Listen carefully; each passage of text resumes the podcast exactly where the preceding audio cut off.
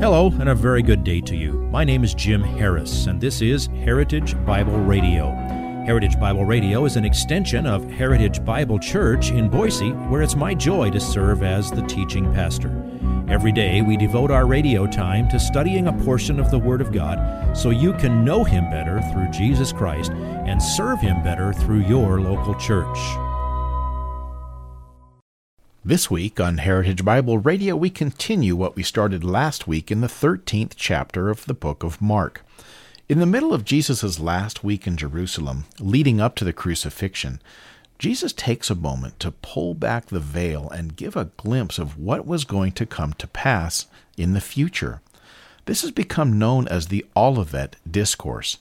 Pastor Jim just introduced it last week, and now we're going to start to get into the details of what Jesus revealed. But we'll be spending several more weeks in this chapter to deal with all of it. Some of what is here is now history. Some we see happening around us even today, and some we still wait for. Here is today's slice of the sermon entitled The Beginnings of Birth Pangs. In addition to them, also in Revelation 7, there will be a great multitude which no one could count from every tongue and all tribes and peoples. I'm sorry, from every nation and all tribes and peoples and tongues. Gentiles and Jews and the two witnesses from all over the world. And just for those that they might not get to personally, God is going to supernaturally see that the gospel is proclaimed. Revelation 14 6 and 7. Don't have time to do it in all of its connections, but you can get our series on Revelation if you want to.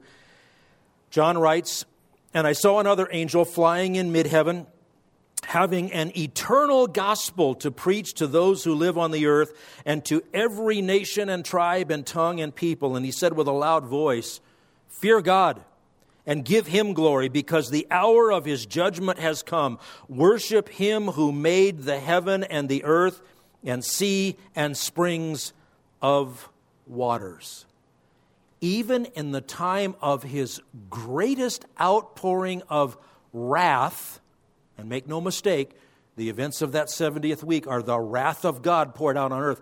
You understand, there is this universal proclamation of the good news that salvation is available through the Savior, that the giver of that wrath has actually provided. As a matter of fact, it's called the wrath of the Lamb in Revelation. The Savior is offering salvation and distributing wrath at the same time. Now, the gospel is going to be preached. That's a theme word in Mark. Remember, I pointed out to you when we started this book, chapter 1, verse 1, and I, I commend to you the second sermon in this series. The first one was on Mark 1, verse 0, which is what came before Mark. But look at the one on Mark 1 1. Mark puts as a title over his gospel. It's the, the introduction. He says, This is the beginning of the gospel of Jesus Christ, the Son of God. So he's writing to people who he expected to understand what he meant by that word gospel. And I explained to you the, the development of the use of that word. The word gospel was specifically understood in the Roman world as the description of what they were to receive as good news. That's what gospel means, the Greek word eu angelion. Eu is a prefix that means good, angelion is a, a, a message, the good message or the good word or the good news. And in the, in the Roman world, they called the gospel the good news about a king and the spread of a kingdom. Specifically, they were talking about look how wonderful Caesar is. And you ought to worship him because he is so wonderful. Well, there was actually even an earlier use of the term good news, the gospel. Uh, Isaiah chapter 52, verse 7. Remember, Isaiah heard the song that we sing? How lovely on the mountains are the feet of them that bring good news. And our God reigns. Our God reigns, our God reigns, our God reigns, our God reigns. I think that was the Hebrew version of it.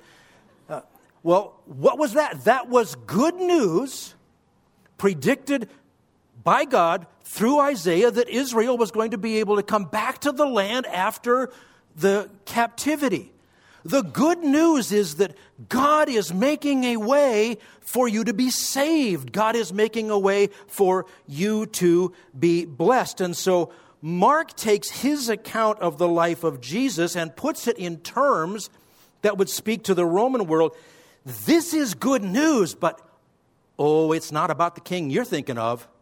It's about Jesus the Son of God, in direct distinction from the current view of the arrival of Caesar. So there's a background to that word. But, well, eh, we don't, Jesus wasn't preaching that Jesus died for your sins, and we know that to be the gospel. So, how is it developed? Well, the good news is always it has this in common it's always the announcement of salvation, it's always the announcement of God's provision. So when John the Baptist came along, he called it the gospel of God. It's the good news that God is giving you. What was his good news? Well, you can be forgiven. You, you confess, you repent, you can be forgiven. During his ministry, Jesus and the disciples preached good news as well. In their case, it's simply called the gospel, the good news, or sometimes it's called the gospel of the kingdom because the hope of the Jews, the understanding of the Jews, the confidence of the Jews is that God would fulfill his promise for the kingdom of God to come at the hands of uh, the Messiah. So, always in the Bible, the gospel is the message of salvation. It is provided and offered to God, uh, offered by God to every person who will turn to Him, who will put their trust in Him, who will abandon any other alleged source of salvation. And as the plan of God unfolds, the gospel has been more and more fully revealed. And in this era, we now know it is one gospel that is the only way of salvation for Jew or Gentile, for anyone who will believe.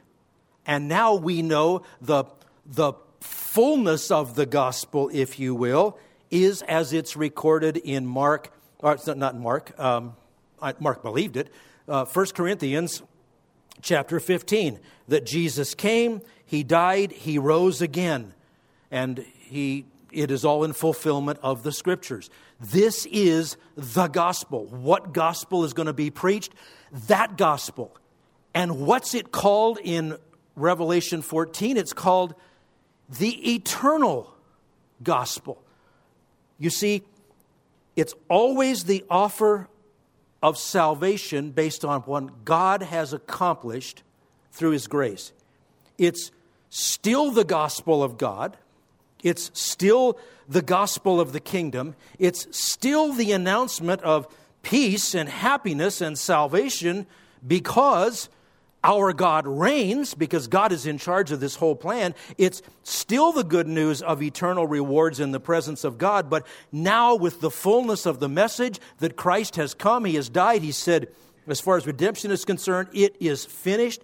There is salvation in no other except Jesus Christ, only through his death and resurrection. So, in the end, you understand it is the eternal gospel. It's the eternal plan of God. Now, the word gospel wasn't used, but the concept of the Savior was introduced all the way back in Genesis chapter 3, connected with the promised seed of the woman. So, this gospel is going to be preached in its fullness to the whole world, all people, all nations, all languages. It's going to come to everyone. Do you see that with the final outpouring of his wrath also comes the final invitation to his grace? Right to the very end, God is not wishing for any to perish, but for all to come to repentance. It's all building up to the kingdom, the beginning of the birth pangs. Don't be misled. Expect wars, expect devastations. Be on your guard. Prepare to proclaim the gospel. If we want to be about end times ministries, what ought we to do? Preach the gospel. That's what we ought to be doing. Number six, expect to be abandoned. Yeah, there was good news. The gospel is going to be preached like never before, but um, you don't want to be around. You don't want to be alive during this time.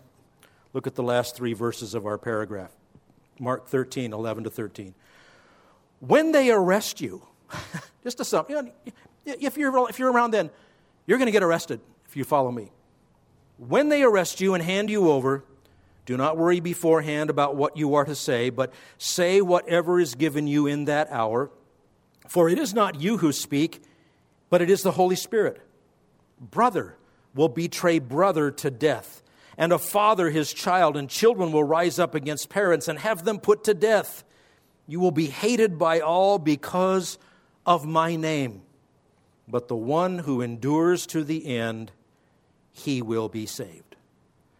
Now, understand, there's going to be a lot of betrayal, a lot of deception, a lot of other bad stuff.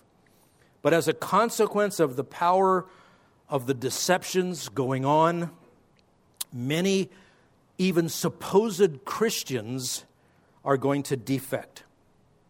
Now, after the rapture of the church, I know I haven't talked about that term.